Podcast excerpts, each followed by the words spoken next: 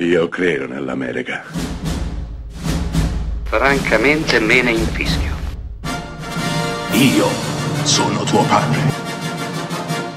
Anna Nishimasa. Rimetta a posto la candela. Rosa bella. Google gobble, Google gobble. We accept her, we accept. Google gobble, Google gobble. One of us, one of us. Google gobble.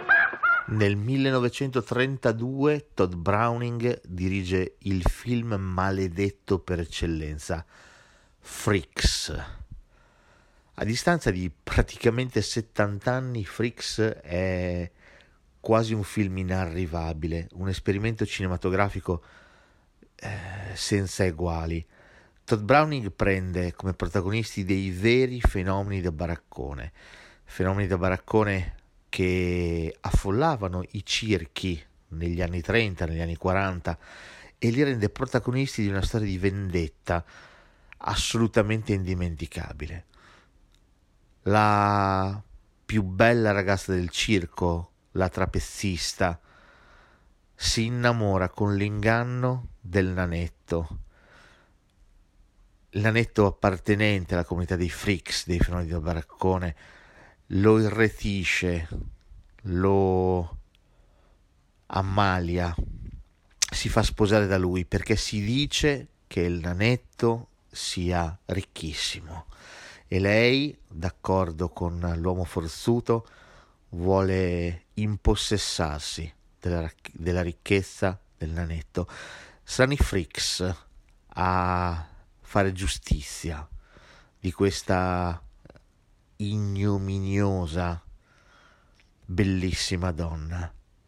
Freaks è un film, è un film spiacevole, è un film che mette a disagio, è un film che ancora oggi resta censuratissimo, tantissime sequenze sono andate perdute, non verranno mai più recuperate. Eppure appartiene alla storia del cinema. Todd Browning nel 1931 aveva confezionato il primo Dracula, quello con Bela Lugosi, e nel 1932 confeziona questa pellicola che diventerà un vero e proprio tabù. Sì, perché è spiacevole per lo spettatore vedere sullo schermo le gemelle siamesi, la donna barbuta, l'uomo torso, eh, tutti quei fenomeni da baraccone che affollavano i circhi dei paesi, però non potevano stare al cinema, su uno schermo cinematografico.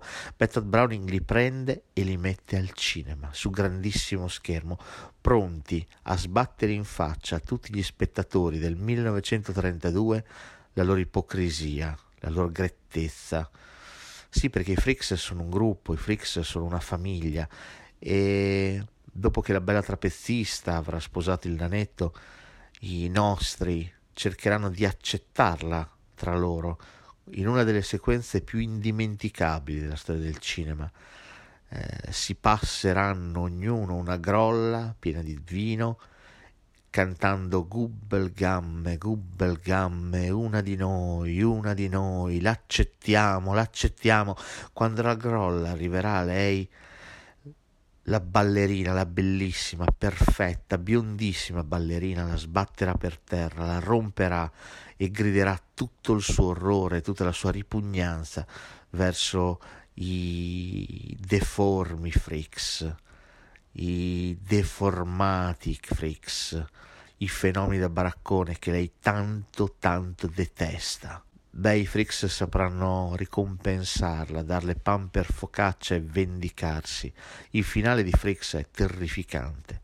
La bellissima, splendida, meravigliosa ballerina verrà trasformata in donna gallina. Dell'uomo forzuto non si saprà più nulla. Questo è Freaks, un film, ripeto, maledetto, un film censuratissimo, un film odiatissimo, un film che sbatteva in faccia allo spettatore del 1932, ma anche allo spettatore di oggi, la deformità, la diversità e faceva vedere che questi esseri umani erano esattamente identici a tutti gli altri spettatori, non erano più umani, più buoni, ma erano esattamente uguali a loro, sapevano odiare, sapevano vendicarsi, sapevano rivendicare la propria appartenenza a un pianeta, a un mondo, a una società che li aveva rifiutati, che li aveva emarginati e li aveva relegati all'angolo più buio delle coscienze di ognuno di noi.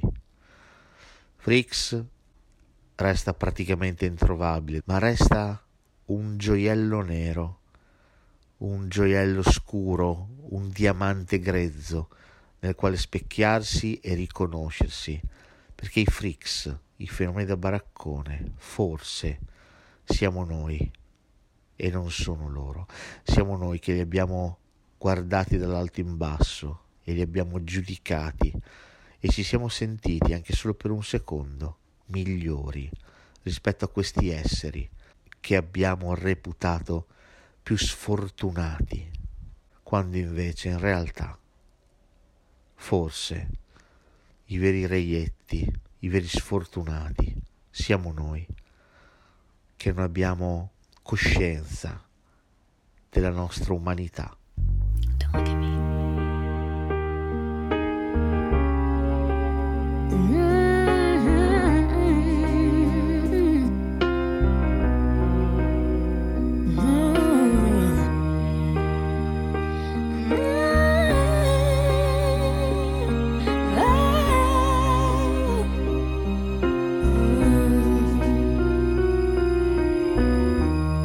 Every day is so wonderful,